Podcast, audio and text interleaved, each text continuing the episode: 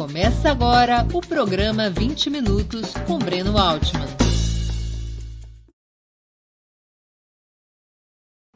Bom dia! Hoje é 27 de setembro de 2022. Estamos dando início a mais uma edição do programa 20 Minutos. Nossa entrevistada será Isa Lourença. Ela é atualmente vereadora pelo PSOL de Belo Horizonte, eleita em 2020, e está concorrendo a uma vaga na Câmara dos Deputados. Graduada em Comunicação Social pela UFMG, Universidade Federal de Minas Gerais, participou do movimento estudantil e foi metroviária, militante sindical. Ativista social e feminista, também se dedica à educação popular e impulsionou o projeto Consciência Barreiro, preparando jovens da periferia para o Enem. Antes de começarmos, eu queria lembrar a vocês como é essencial a sua contribuição financeira para a manutenção e o desenvolvimento de Opera Mundi. Vocês já conhecem as seis formas possíveis de contribuição. Assinatura solidária no site operamundi.com.br barra apoio Inscrição como membro pagante de nosso, em nosso canal no YouTube. Basta clicar em Seja Membro e escolher um valor no nosso cardápio de opções. Super chat, super sticker durante nossas transmissões ao vivo. Valeu, valeu demais quando estiverem assistindo aos nossos vídeos gravados e o Pix a qualquer momento. Nossa chave no Pix é apoia.operamundi.com.br. Eu vou repetir nossa chave no Pix: apoie.operamundi.com.br. Além dessas seis formas de contribuição, lembre-se sempre de dar like, de clicar no sininho e de compartilhar nossos programas com seus amigos e nos seus grupos. Quem ainda não estiver inscrito em nosso canal, essa é a hora de fazê-lo. A mais eficaz de todas as armas contra as fake news é o jornalismo de qualidade. Apenas o jornalismo de qualidade coloca a verdade acima de tudo. E esse jornalismo que Opera Mundi busca oferecer todos os dias depende da sua contribuição, do seu engajamento, do seu apoio, do seu bolso. Agradeço antecipadamente a todos e a todas que puderem contribuir. Bom dia, Isa. Muito obrigado por aceitar nosso convite. Uma honra ter sua presença no 20 Minutos. Bom dia, Breno. Para mim que é uma honra estar aqui. Né? Já estava falando com você, eu vou aproveitar aqui e já mandar um beijo para minha mãe, que com certeza está nos assistindo, porque ela assiste todos.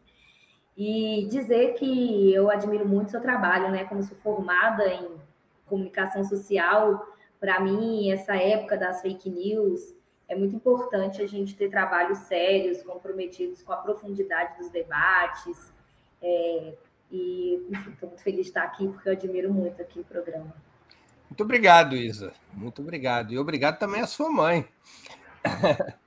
É, como chama sua mãe? Irani. Irani, muito obrigado a Irani, então. Isa, eu queria saber um pouco mais da sua trajetória política e pessoal. Você é uma filha da classe média que se juntou à luta da classe trabalhadora ou uma filha da classe trabalhadora que chegou à universidade e à vida parlamentar? Eu sou uma filha da classe trabalhadora que chegou na universidade e conheceu os movimentos sociais e a política através daí. É, minha mãe, é, a gente a minha mãe que está aí assistindo, né, junto com meu pai, eles construíram uma casa na periferia aqui de, de Belo Horizonte, na região metropolitana, né, na cidade de Santa Luzia. Construíram essa casa com muito suor, com muita garra, os dois juntos, e os familiares e os amigos. E a gente vivia ali, né, na, na periferia de, daqui da região metropolitana mesmo, uma rua que foi asfaltada tem, não tem nem 10 anos, Breno, onde eu, onde eu cresci a minha infância ali, com os primos, com os amigos, era todo mundo junto. E aí, quando a minha mãe trabalhava no Benji, né, que era um banco que acabou sendo privatizado, ela pegou... É o Banco Estadual de Minas Gerais, né? Isso, que foi privatizado, comprado pelo Itaú, e aí a minha mãe, é, eles pegaram o dinheiro desse acerto e compraram uma casa em Belo Horizonte, no bairro Minas Caixa, que é um bairro também da periferia de Belo Horizonte, é, na região de Venda Nova, e aí eu cresci a vida toda, é, escolas públicas ali no bairro e tal. E na minha família, ninguém nunca tinha passado numa universidade federal. Né? Nós tínhamos a minha irmã, minhas primas, que estudavam em escola em universidades privadas, através do FIES, através do ProUni, foram programas essenciais né, para a nossa classe entrar na universidade. Mas quando, é, quando eu falei, não, eu vou passar na UFMG, a minha mãe que está aí pode comprovar. Ela falou assim: ah, se você passar na UFMG, eu te dou um carro. Eu falei, uai, mas vai ter que dar o carro. Esse carro não chegou ainda, não, viu? Só para constar. mas aí eu entrei, né? Na, fui, a, fui a primeira, assim, da, da família a entrar numa universidade federal, né? Para fazer comunicação social. E, e, a minha vida mudou. Eu falo que a minha vida ela é antes da universidade e depois da universidade. É, eu falo que a minha vida ela é assim diferente quando eu conheci da Pedro I para lá, que é a avenida que liga o, o Venda Nova para o centro, né? Assim, fala, a vida é diferente da Pedro I para cá. Que aí eu fui conhecer movimentos sociais, fui conhecer esquerda, fui conhecer assim, né, as pessoas. Na, na sua família, na sua família a política fazia parte do cotidiano, como conversa, como militância? Sim, pela minha mãe. A minha mãe formou, né, pelo FIES em assistência é, é em serviço social e, e assim, ela sempre fazia campanha para o Lula, né? Sempre é, aí, né, muito fã do MST, então a gente sempre tinha é, esses debates em casa. Mas a gente, mas eu nunca tinha encontrado uma forma de me organizar, sabe? Aí a forma de me organizar eu encontrei com o movimento estudantil na UFMG, que aí mudou minha vida. E você, ao atuar no movimento estudantil, você já se filiou a algum partido? Filiei. Quando eu estava no movimento estudantil, eu era filiada ao PSTU na época. Então, assim, bem radical, né? A nossa, na época, a nossa, a nossa discussão aqui hoje. Isso é que é, Mas, é, isso nós estamos falando de que ano? Eu, eu entrei no PSTU em 2011. E aí, em 2016, um grupo de pessoas, você deve se lembrar, um grupo de pessoas saiu do PSTU porque o PSTU não é, se colocou como linha de combate ao golpe. E a gente achava que a gente precisava combater o golpe é, no Brasil. E aí eu saio com, essa, com esse grupo e depois me encontrei no PSOL, ainda bem, onde eu tô, onde eu tô muito feliz. É o, é o grupo entre, entre os quais, entre o qual está meu grande amigo Valério Arcari, Exato. amigo de muitos de muito antes de você nascer. Se bobear de antes da sua mãe nascer. Nossa. Nós um amigo de longa data. Há quase 50 anos. E um grande lutador, né, Valéria? Assim, sempre eu, tá, eu tô. Eu ainda não comecei, eu ainda não terminei, porque eu comecei. Ele estava lendo o, o livro dele, né? O último que ele lançou, que eu falo que é um livro de autoajuda militante. Pra gente Isa, nunca propósito. diga que é o último que ele lançou, é o mais recente. Ah, o mais recente? É verdade, porque ele vai lançar mais, né? É, é o livro Ninguém Diz que Seria Fácil, né? Essa nossa vida militante. E eu não terminei de ler ele porque começou a campanha e não consegui terminar. Mas ali tem grandes aprendizados para a gente, né? De quem está nessa luta há muito tempo e não desiste da transformação do nosso mundo, porque essa resistência é fundamental, né? Se a gente vive toda a opressão desse sistema, a gente só tem condições de vida que a gente tem hoje a partir de conquista históricas, né, dos militantes históricos. Então, seguir esse legado, para mim, é fundamental para a gente garantir mais direitos para o nosso povo. Né? Eu falo assim: nós não vamos salvar todas as vidas do mundo ainda, mas nós vamos salvar todas que a gente puder. E para mim, Valéria é esse exemplo. Dizia um importante político, Georges Clemenceau, que governou a França no início do século XX. Quem não for um socialista aos 20 anos não tem coração. Quem ainda for socialista aos 40 não tem cabeça. Numa época na qual a moda na esquerda parece ser a moderação, você se identifica com essa frase de alguma maneira, ainda que esteja muito longe dos 40, portanto, ainda em tempo de ter coração e não ter cérebro? Eu espero chegar aos 40 com cérebro e sendo socialista. Vamos ver como vai ser a minha caminhada, né? Mas é uma, é uma grande questão essa, né, Breno, da, da radicalidade, que tem a ver com o nosso tema aqui, que é da radicalidade das nossas ideias. Porque as contradições né, desse sistema capitalista, a opressão desse sistema e a, e a crise né, que tem julgado o nosso povo é, com uma situação de muita miséria, ela trouxe como uma alternativa para muitas pessoas a radicalidade da direita, né? a radicalidade da extrema-direita. Isso é o bolsonarismo aqui.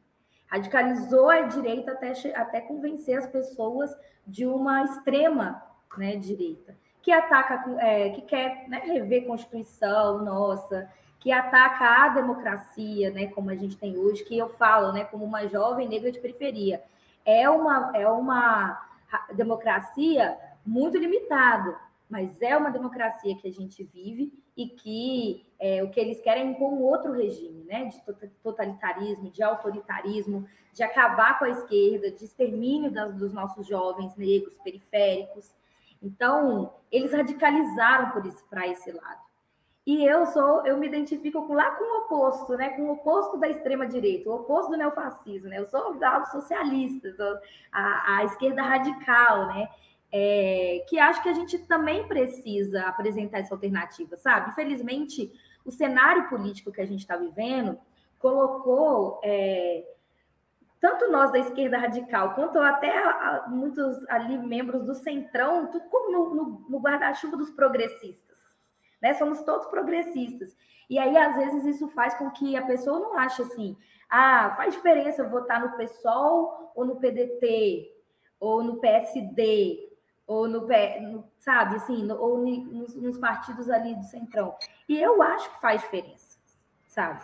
É, claro que nós temos que fazer alianças táticas para o momento que a gente está vivendo no Brasil, que nós precisamos derrotar o bolsonarismo. Isso é muito importante.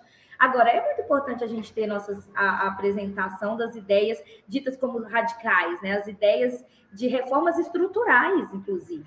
Porque o que é radical hoje? Hoje eu estava, antes de chegar aqui na entrevista, eu estava na garagem de ônibus suplementares aqui, é, conversando com os trabalhadores do transporte é, que são pequenos ali, bem pequenos empresários mesmo, tem um ônibus, né, para poder rodar, assim, e enfrentam muita opressão das máfias do busão, que é quem domina as cidades.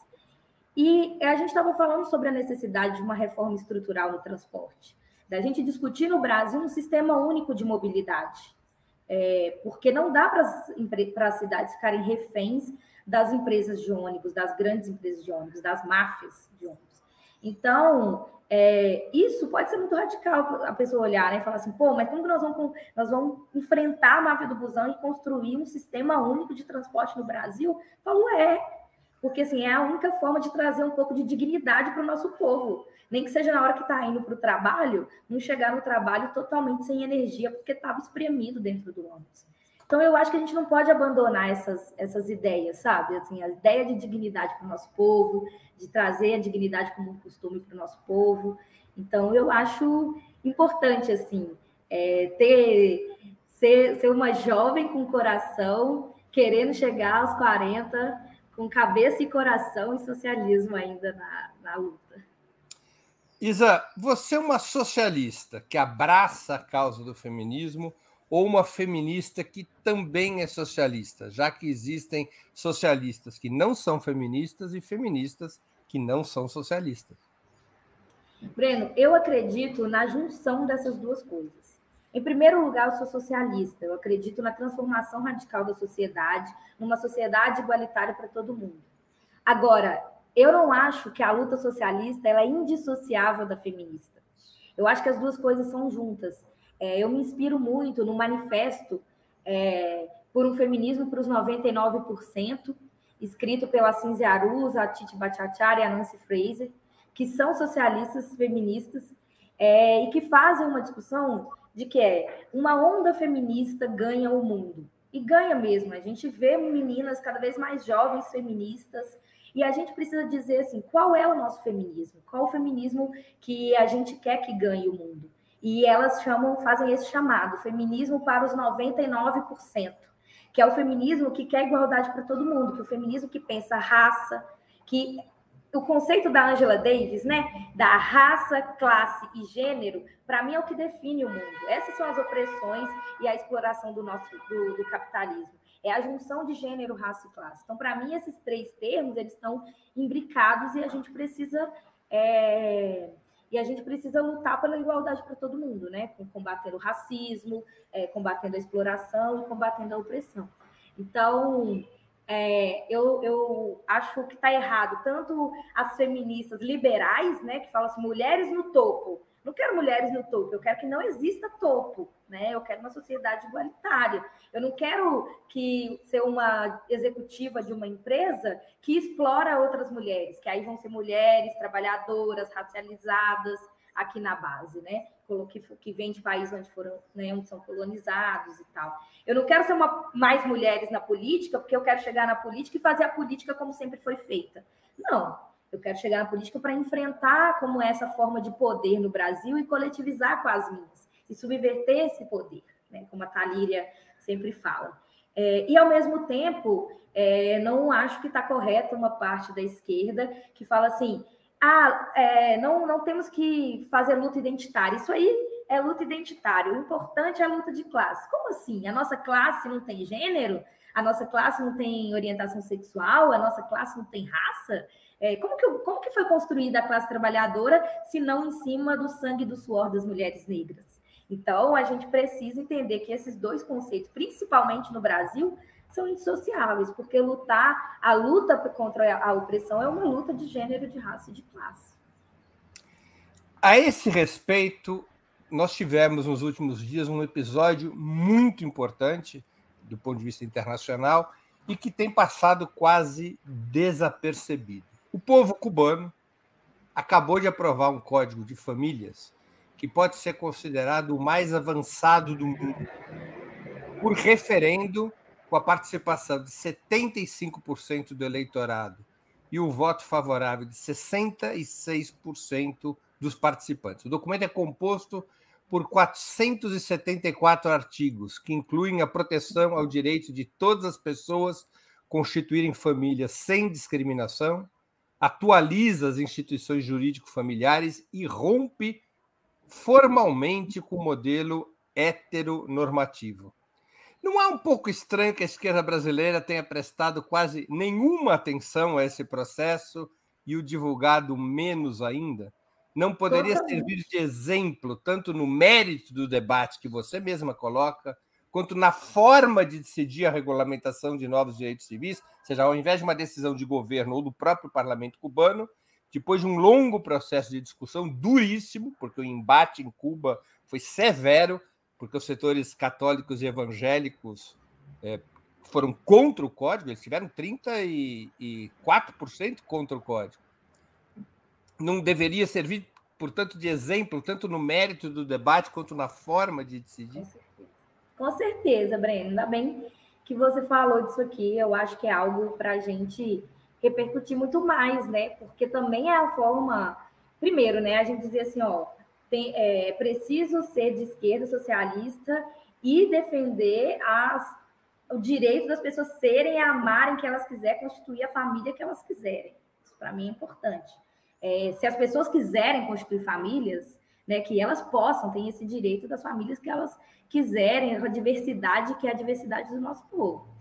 É, e ao mesmo tempo é uma forma da gente combater, né, todos os ataques que sofre o povo cubano com uma falsa ideia que vem dos Estados Unidos de que ali não existe liberdade, né? Que a gente precisa lutar pela liberdade do povo, é, como os grandes salvadores, como se nos Estados Unidos as pessoas fossem livres, né? E não fossem ali totalmente é, oprimidas por um sistema que sequer as pessoas têm direito à saúde, né? Então, eu acho que é uma questão importante para a gente repercutir, para a gente analisar, a gente ainda tem, é, eu acho, poucos estudos sobre a, o combate à LGBTfobia, sabe? É, entre as esquerdas, por exemplo. Gente, eu estudo ainda, quando, quando consigo, as experiências dos primeiros anos ali da Revolução Russa, é, em 1917, e os avanços que tiveram para as para as famílias, para as pessoas LGBTQIA+, e depois os retrocessos que tiveram, Então, eu acho que é um tema para a gente estudar mais, é, compartilhar mais entre nós, debater mais, porque é essencial para a gente avançar. Hoje a gente tem uma geração que eu falo assim: é, entre os jovens menos de 20 anos, todo mundo é bissexual. E assim, é isso, essa é a nova geração, sabe? Uma geração é, da, que quer debater a liberdade. E a gente tem que estar conectado com isso. Né? Eu, eu, eu, eu me dedico muito a essa conexão, porque eu quero formar novas gerações de socialistas, né? que pelo menos dos 20 ao 40 sejam socialistas. Já está já tá de bom tamanho. Né? Não, é, é, que me chama a atenção esse episódio cubano. Vou fazer aqui um rápido comentário. Eu não costumo fazer isso nos programas, não, mas acho que o assunto merece. Faz, Porque eu quero ouvir. Eu acho que o que aconteceu em Cuba é uma lição para dois tipos de pensamento para o conservadorismo de esquerda, que não abraça as pautas de raça e gênero, e também para aquilo que é chamado, eu acho até que equivocadamente, de identitárias. Porque há uma clara demonstração, ao Cuba aprovar esse Código de Famílias, de que a superação das relações patriarcais pressupõe estruturalmente uma revolução. Ou seja, sem revolução não tem superação das relações patriarcais. Mas também uma demonstração de que a esquerda precisa se arejar e entender o peso que essas relações patriarcais têm na estrutura de opressão que as sociedades de classe, incluindo o capitalismo, principalmente o capitalismo, foram construindo. Porque o Código Cubano tem coisas impressionantes. Eles, eles estabelecem é, até mesmo, por exemplo, você pode, um casal é, homoafetivo, quer ter um filho, pode alugar uma barriga pode combinar com uma mulher que não pertence, não é parte do casal, para ter o filho, o filho ser adotado pelo casal é, homoafetivo. Nenhum país jamais regulamentou isso. É o primeiro caso. A Igreja Católica e as igrejas evangélicas que existem em Cuba, ao contrário do que alardeia a direita, ficaram furiosos, porque isso aqui é um, era um, para eles era uma loucura. Né?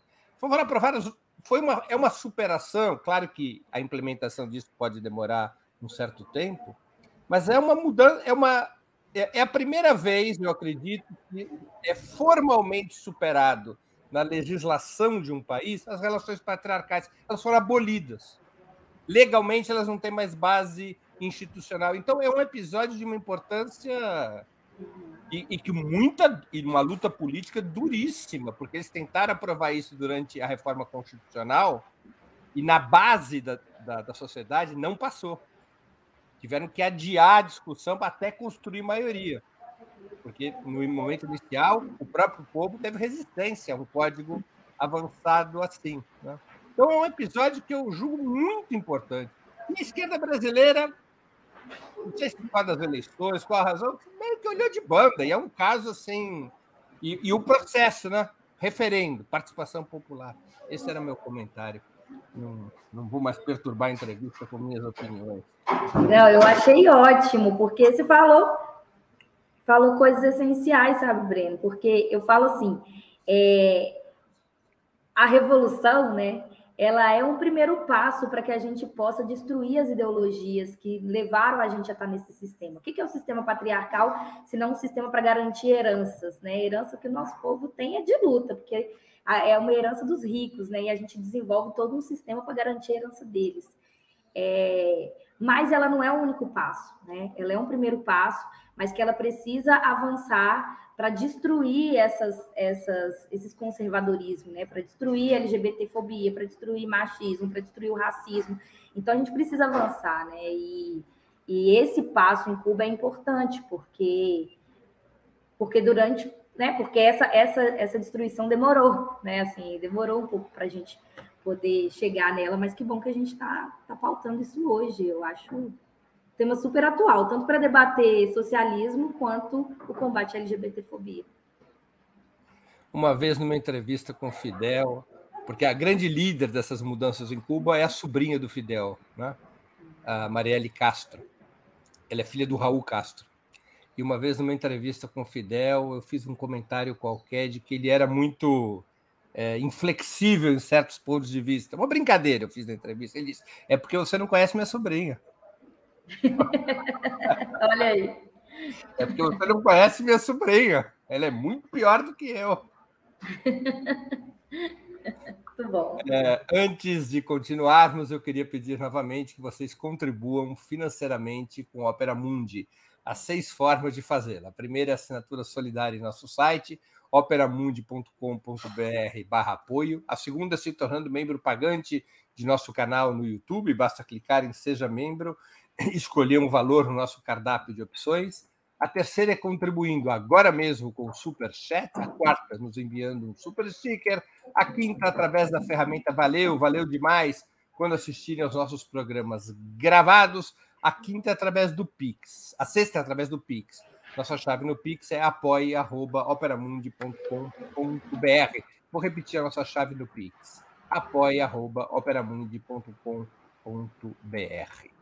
Isa, você tinha apenas nove anos quando Lula foi eleito pela primeira vez. E você vem de uma tradição crítica ao PT. O que você espera de um provável novo governo do líder petista? Uau!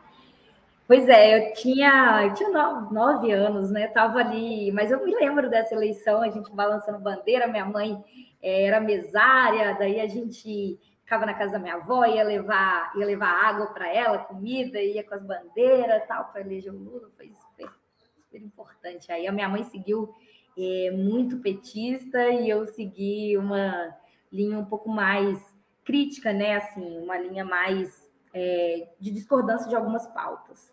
É, em, em, especial, pautas que dizem respeito ao enfrentamento ao genocídio do povo negro. Eu, tenho falado muito disso.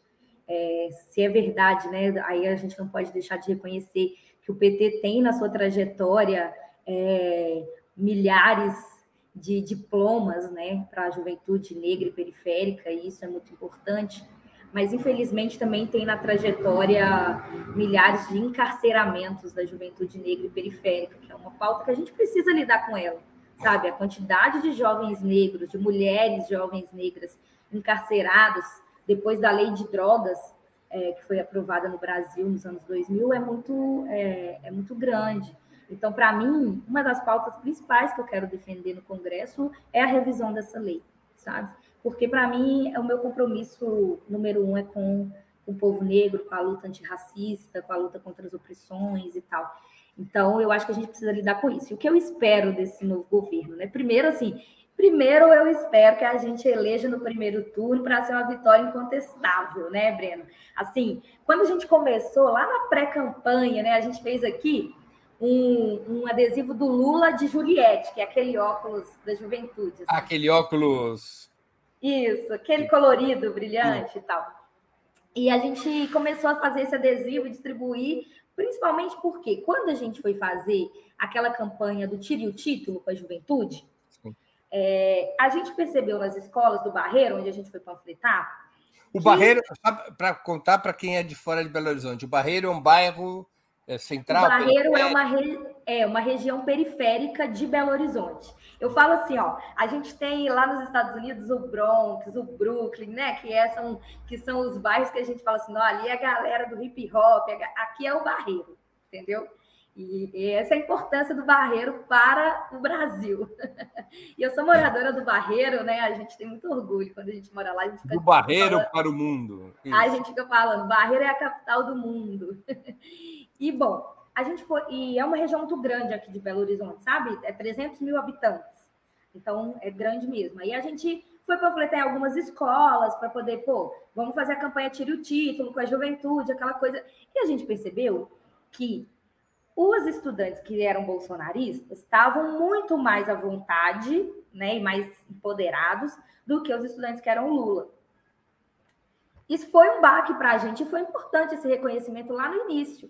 Porque a gente fez uma, uma pré-campanha aqui, né, que, que começou assim, totalmente voltada para a juventude, com Lula de Juliette, falou assim: vamos lá, leva os adesivos para sua escola, vamos ganhar mais gente. E a gente sabe, assim, nessa campanha, e eu acho que hoje deu muito certo, assim, hoje nós estamos com a galera Lula muito mais empoderada, é lógico que isso não é só no barreiro ali por causa da juventude, né, isso é por um cenário é, nacional do crescimento do Lula é, nas pesquisas, e mas a, lá atrás a gente não pensava que poderia eleger o Lula no primeiro turno, né, eu não pensava, agora eu tô assim, vai ser histórico, primeira vez que a gente elege um presidente primeiro turno, e vai ser o Lula, e vai ser lindo, e eu estou com muita expectativa sobre isso. E tem uma expectativa que eu estou criando, que o Lula está falando também, que é sobre a gente eleger a maior bancada de esquerda para o Congresso. Isso é importante, né? Porque assim, é, se a gente eleger, se o PL for a maior bancada no Congresso Nacional, junto com o Centrão, vai ser mais difícil a nossa vida ali com o governo Lula, né? Então a gente precisa de uma bancada grande de esquerda para que a gente tanto barre qualquer tentativa de golpe, para que a gente e para que a gente possa pautar avanços, sabe? Assim, é, eu acho que vai ser um governo que a gente vai precisar ter muito foco nas nossas pautas. Porque eu não, não acho que está no foco hoje, né, da chapa ali do Lula, o combate, por exemplo, ao encarceramento da juventude negra e a violência contra a juventude negra e periférica. E eu acho que tem que estar no foco. Porque assim, a gente tem, a gente vê as guerras e a gente fica horrorizado contra, né, vendo as guerras no mundo, mas assim, nenhuma guerra mata mais do que a guerra contra a juventude negra no Brasil. É um jovem morto a cada 17 minutos. É muito, é muito sério. Então eu espero que a gente vai eleger o Lula e a gente vai ter condições de pautar isso. Não acho que vai cair do céu, né, que vai cair do executivo é, a resolução desse problema. Mas eu acho que com o governo Lula nós vamos ter condição de pautar. Nós vamos ter condição de falar, ó, oh, precisa enfrentar isso aqui. E, então é isso que eu espero, que a gente eleja uma bancada combativa junto com Lula para a gente ter condições de travar esses debates que precisa, que já passou da hora de ser travados no Brasil. E com o Lula a gente tem condição de fazer. Se a gente for derrotado, e eu acredito que a gente não vai ser, a gente não teria condições de respirar e de fazer esses debates. O que para a gente significaria uma condição de vida ainda pior do que a gente está hoje. Você que circula muito, evidentemente, na juventude mineira, como que pessoas da sua idade, até menos, enxergam o Lula? Que é 50 anos mais velho que você. Que doido, né? É, é uma geração bem mais diferente, né, é, Breno? Porque de fato não é a geração que assim, que a minha geração, pelo menos, né, eu tenho 29 anos. Então, a minha geração viu a luta, assim, ainda que eu era criança, mas eu vi a luta que foi para eleger o Lula, né, assim, a, os avanços, a entrada na universidade, tudo isso, né? Tem uma geração bem mais nova que ela já nasceu nos governos petistas. Então, assim, para ela o mundo começa ali, né? É, e, e, bom, já, já, já muitas vezes já se entendeu por gente vendo as tias, as primas na universidade. Então, o mundo é diferente. Agora, eu percebo uma geração que né, nasceu nesse governo Lula, então nasceu já com alguns avanços que a gente viu que não era, mas que viu os retrocessos acontecerem. E isso eu acho que as pessoas têm sentido, sabe? Uma geração de ultra jovens que fala assim, pô, eu não tô. É, a minha condição tá pior do que a condição do meu irmão mais velho, que foi de entrar na universidade, e eu não tenho essa perspectiva. Eu não tenho a perspectiva de um ProUni, de um FIES, né? Eu não tenho uma perspectiva de um emprego com direitos trabalhistas. Essa é a nossa juventude. Então, eu acho que é uma juventude que, ainda que tenha já nascido no governo Lula, percebeu os retrocessos e é a juventude que bota no peito o Lula de Juliette, entendeu? Assim, é a juventude que fala, assim, vamos retomar, eu quero ver esse governo acontecer. Então, eu estou esperançosa por causa disso. Tenho, eu tenho rodado muito batalhas, é, de MC, né? Eu sou mais aqui próxima do movimento hip hop, então tenho, tenho rodado muitas batalhas do estado de Minas Gerais, é, de rap, e eu tenho visto isso, assim, uma moçada com, com gana de, de querer ver esse governo acontecer, sabe? Assim, sabe que. Mas essa moçada sabe que não vai ser perfeito, não. Porque é uma moçada que vem de uma situação de negligência muito grande, né? Mas sabe que o retrocesso que foi imposto pelo Bolsonaro tirou qualquer perspectiva de futuro e de presente, né, da nossa juventude. Então não dá. Antes de eu passar para a próxima pergunta, eu quero agradecer uma contribuição que nós tivemos aqui é, no Super Sticker, no Super Chat. Eu vou pedir para a produção colocar de novo na tela, da Irani Amorim, que deve ser a mãe da, da nossa própria. entrevistada. Então, eu quero agradecer a Irani e pelo elogio. Se eu sou o melhor entrevistador que ela conhece, ela conhece pouquíssimos entrevistadores. Mas muito obrigado, Irani, pela, pela contribuição e pela filha e pela filha. Fez um excelente trabalho. É, minha mãe é. Ela fica assim, gente, coloca dinheiro no meu cartão porque eu preciso fortalecer com o superchat, que é fortalecer os jornalistas sérios, comprometidos com o povo. Muito e a gente bem. fica assim, mãe. muito bom, muito boa. Isso aí, tá Isa, tá você é favorável que o PSOL, hoje aliado ao PT, na disputa pelo Palácio do Planalto e pelo governo de vários estados, participe de um futuro governo Lula? Eu acho que o nosso lugar, Breno, não é dentro do governo Lula. É, pela história do PSOL, né? Nós, o PSOL surge a partir de uma divergência política séria, né? Que é nós vamos continuar assim numa defesa intransigente dos direitos dos trabalhadores ou nós vamos fazer concessões pela governabilidade. Essa é uma diferença que, para mim, é divisora de águas, entendeu? Eu entendo a estratégia das pessoas que vão pelo caminho que o PT escolheu, mas eu entendo e eu, eu acredito na, no caminho que o pessoal escolheu. E eu acho que por esses dois caminhos que agora se unificam para eleger o Lula no primeiro turno, e eu acho isso importante, assim.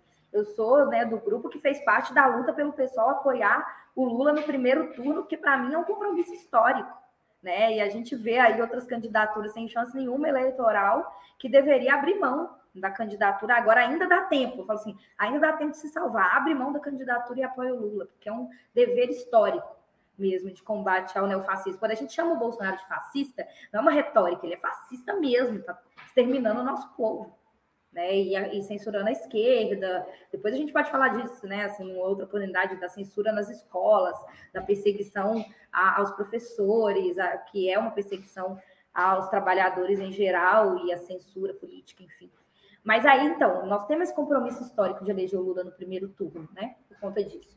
Mas eu acho, Breno, que o nosso caminho não é dentro do governo. Acho que é, por essa diferença de caminhos que a gente escolheu, eu acho que o nosso caminho é estar no parlamento é, defendendo é, o direito dos trabalhadores, defendendo o direito do nosso povo, é, de maneira responsável, é verdade, porque eu acho que a gente precisa ser responsável, mas eu acho que o pessoal tem dado esse exemplo de responsabilidade no parlamento já com a nossa bancada, que é pequena, mas muito aguerrida lá em Brasília, e eu acho que a gente tem uma contribuição muito maior a dar para o país nesse lugar do que dentro do governo. Na melhor das hipóteses, a bancada federal de esquerda, hoje inferior a 80 deputados e deputadas, eu estou considerando o PT, o PSOL e o PCdoB, uhum. o duro da esquerda. Na melhor das hipóteses, poderia passar, mesmo elegendo Isa Lourença, na melhor das hipóteses, poderia passar para 110 ou 120 cadeiras, em um total de 513. Na ponta do lápis, a esquerda não teria votos para eleger o presidente da Câmara dos Deputados ou mesmo para derrotar um eventual pedido de impeachment. Para derrotar um pedido de impeachment precisa de 172 votos. Como resolver essa situação, especialmente aos olhos de quem, como você, defende reformas mais radicais e estruturais? Olha, primeiro é isso, né? Assim, eleger o, ma o maior número de deputados que a gente puder. Estava é, conversando com o Reginaldo Lopes, né, que é aqui o líder do PT na Câmara, e ele falava assim: Isa, a gente precisa eleger 170 deputados para a gente barrar qualquer possibilidade de golpe, poder fazer tudo que a gente quiser. Eu falo: vamos nessa missão, Reginaldo, vamos ver quanto que a gente vai é, eleger. Mas eu tenho muita esperança da gente eleger uma grande bancada. É... Mas nós vamos ter que lidar com é, essa questão de a possibilidade de não sermos maioria e, ao mesmo tempo, ter que pautar as reformas estruturais. O que conta ao nosso favor é que a gente vai ter o executivo. E isso é muita coisa, né? Assim, é, a gente sabe o peso que tem o executivo para governar esse país. E eu acho que tanto o, o presidente, né, tanto o Lula no executivo, quanto a gente no parlamento, precisamos contar com a força da mobilização popular. E isso é uma coisa que nos dá força política dentro do parlamento, sabe, Breno? Eu tenho uma experiência aqui em Belo Horizonte, olha só.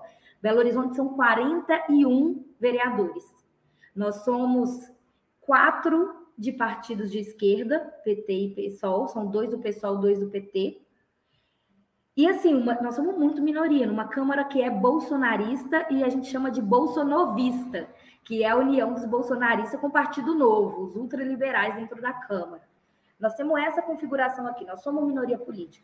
Mas sabe o que a gente conseguiu aqui? A gente conseguiu aprovar o auxílio BH para as pessoas, uma renda que vai até 400 reais para as pessoas em situação de pobreza, extrema pobreza.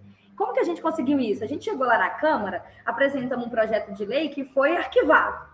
A gente falou, né, assim, de cara o, o, o projeto foi arquivado. Mas o que, que a gente fez?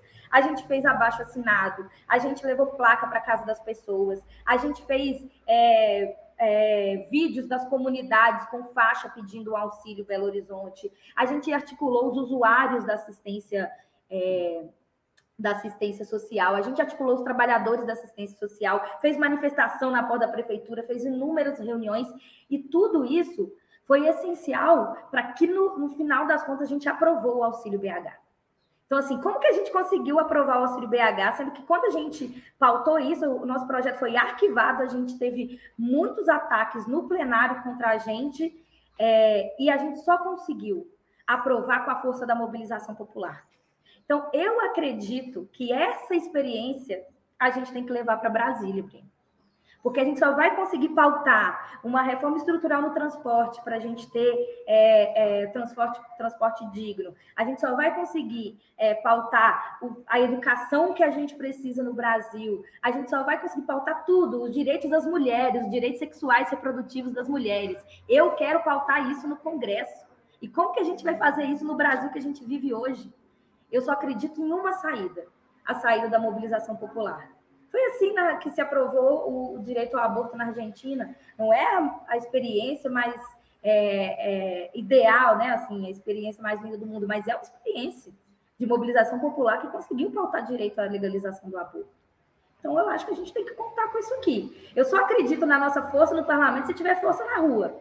E aí eu me dedico muito a construir o fortalecimento dos movimentos sociais para a gente conseguir ter força lá dentro para pautar as questões estruturais. Vai ser fácil? Não. Mas a gente está com coragem para fazer Quem isso. disse que ia ser fácil? Ninguém disse que ia ser fácil. Não precisava ser tão difícil, mas podia ser um pouco mais fácil. Isa, nós estamos chegando ao fim da nossa conversa. Eu queria fazer duas perguntas que eu sempre faço aos nossos convidados e convidadas antes das despedidas. A primeira, qual livro você gostaria de sugerir aos nossos espectadores? E a segunda, qual filme ou série poderia indicar a quem nos acompanha?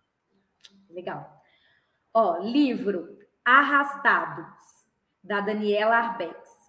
Eu li, foi o último livro que eu li inteiro antes de começar o Valério. Esse livro, gente, ele é de uma importância muito grande, principalmente para quem quer conhecer a realidade da mineração é, em Minas Gerais. É um livro que conta a história daqueles que foram arrastados pela, pelo crime da Vale em Brumadinho, né, que foram arrastados pela, é, pela lama né, no, do, no crime da Vale em Brumadinho. Então, para mim, é um livro muito importante que toca muito profundamente para a gente entender como é cruel o que as mineradoras têm feito no nosso estado e acabado né, com a vida das pessoas, um crime que matou centenas de pessoas, que ainda tem muita gente desaparecida, que famílias tiveram que enterrar pedaços de corpos dos seus entes queridos.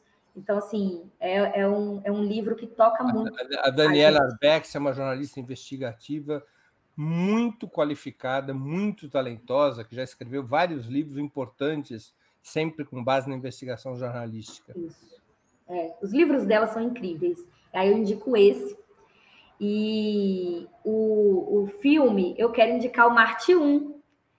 É, o Marte 1 é um filme lindo, com possibilidade de ir para o Oscar, ser representação do Brasil no Oscar. Uma produção. É um filme brasileiro? É um filme brasileiro aqui, e não só brasileiro, mineiro. É, você é de... é mineiro. Ser mineiro, mineiro é uma outra. É, é, é mais ainda do que ser brasileiro? é porque, é, Breno, você tem que ver esse filme que você vai ver. Ele, os personagens todos falam do nosso jeito de falar. Então, igual eu tô falando aqui com você, é, com você, esse trem que a gente sempre fala muito, toda essa, essa forma da gente falar, ela é representada nesse filme. Então, é um filme que, especialmente para gente, toca muito, sabe? É, e é um filme que fala sobre as famílias brasileiras, que são famílias cheias de conflitos, que são famílias que passam perrengue para caramba, mas que são famílias que sonham, que não perdem a capacidade de sonhar. É um filme sobre isso, sobre uma família brasileira, mineira, com o nosso jeito de falar. Os atores são mineiros. São mineiros. Lutando pelos seus sonhos. Você tem que ver, Breno, você vai se emocionar muito. É um filme muito emocionante. Mas é um filme que está na, na, nas salas de. Está nos cinemas. Tá no cinema. Isso é muito importante, porque como ele está, né, é o, represent... o possível representante do Brasil no Oscar, né, se a gente tiver uma representação e a gente está lutando para ter, é... ele tá no, ele tá, ficou mais tempo nos cinemas, então. Ah, é, legal. Vale, vou tentar, vale vou tentar assistir em algum momento. Vamos ver, os próximos dias estão conturbados, mas vamos tentar. Série. Série, eu indico uma série pesadíssima, é, é a Irmandade. Também é uma série brasileira, é, que conta a história do crime organizado, né? No Brasil, nas cadeias. Mas é uma série que toca muita gente, sabe? Assim, como as pessoas se envolvem no crime organizado, né? Como que chega aí? Como que é possível sair, sabe? Assim, é, quais são as contradições do sistema que fortalece contradições não, né? As opressões desse sistema que fortalece o crime organizado, que jogam as pessoas ali como uma única saída. A Irmandade fala sobre isso. É um filme assim, o seu Jorge, o seu Jorge, gente, é um ator incrível, ele tá assim, brilhando muito. É, eu esqueci o nome dessa atriz agora, Nara. Enfim. É, ela é excelente Mas também. Eu assisti ela é, ela, ela é, é incrível. Ela é incrível, incrível, incrível. Agora eu sigo ela no Instagram, ela é toda incrível. Então, eu indico muito verem essa série, uma produção também brasileira, que, assim, é uma série difícil de ver, porque tem muita violência envolvida. Mas ela me tocou muito também, assim, me tocou muito profundamente também essa série. Isa, eu queria agradecer muito pelo teu tempo e por essa conversa é, tão interessante e divertida também. Vou agradecer também a sua mãe por ter participado aqui e por ser sua mãe. E muito obrigado. Então, muito obrigado por aceitar nosso convite e boa sorte na sua campanha. Que você seja eleita. Tenho certeza que você será uma deputada federal que fará história no nosso parlamento. Obrigada, Breno. Agradeço muito a oportunidade de estar aqui. É, eu estou feliz de poder ter essa conversa aqui, né? Assim, é, sobre os rumos da política brasileira de maneira mais aprofundada, porque muitas vezes na campanha, né, você tem ali três minutos para falar, então você vai muito na agitação, mas ter uma discussão mais aprofundada sobre os rumos da política do Brasil, eu gosto muito, eu acho muito importante, eu acho muito importante pessoas como nós debatendo assim, sabe, é, para muita gente com audiência sobre o que a gente acredita para o Brasil. Então, agradeço a oportunidade, porque você sabe que ser é isso, ser política no Brasil, sendo mulher, jovem, negra, periférica, não é fácil. E você e torce para o Atlético ou para o Cruzeiro para ver qual é a sua situação de opressão? Eu torço para o Atlético. Então é uma situação de opressão mais aliviada. Aprendi com a minha mãe. Só faltava ser cruzeirense também. Não. Então, assim, estou falando disso porque assim, são muitos os desafios que a gente encontra, não só para sermos eleitas, mas conseguirmos pautar a política é, e essa política institucional que é uma estrutura racista. Então, assim, ter a oportunidade de estar aqui falando das minhas ideias, do meu trabalho, é muito importante para pessoas como nós. Então, eu te agradeço muito é, por essa oportunidade, possibilidade.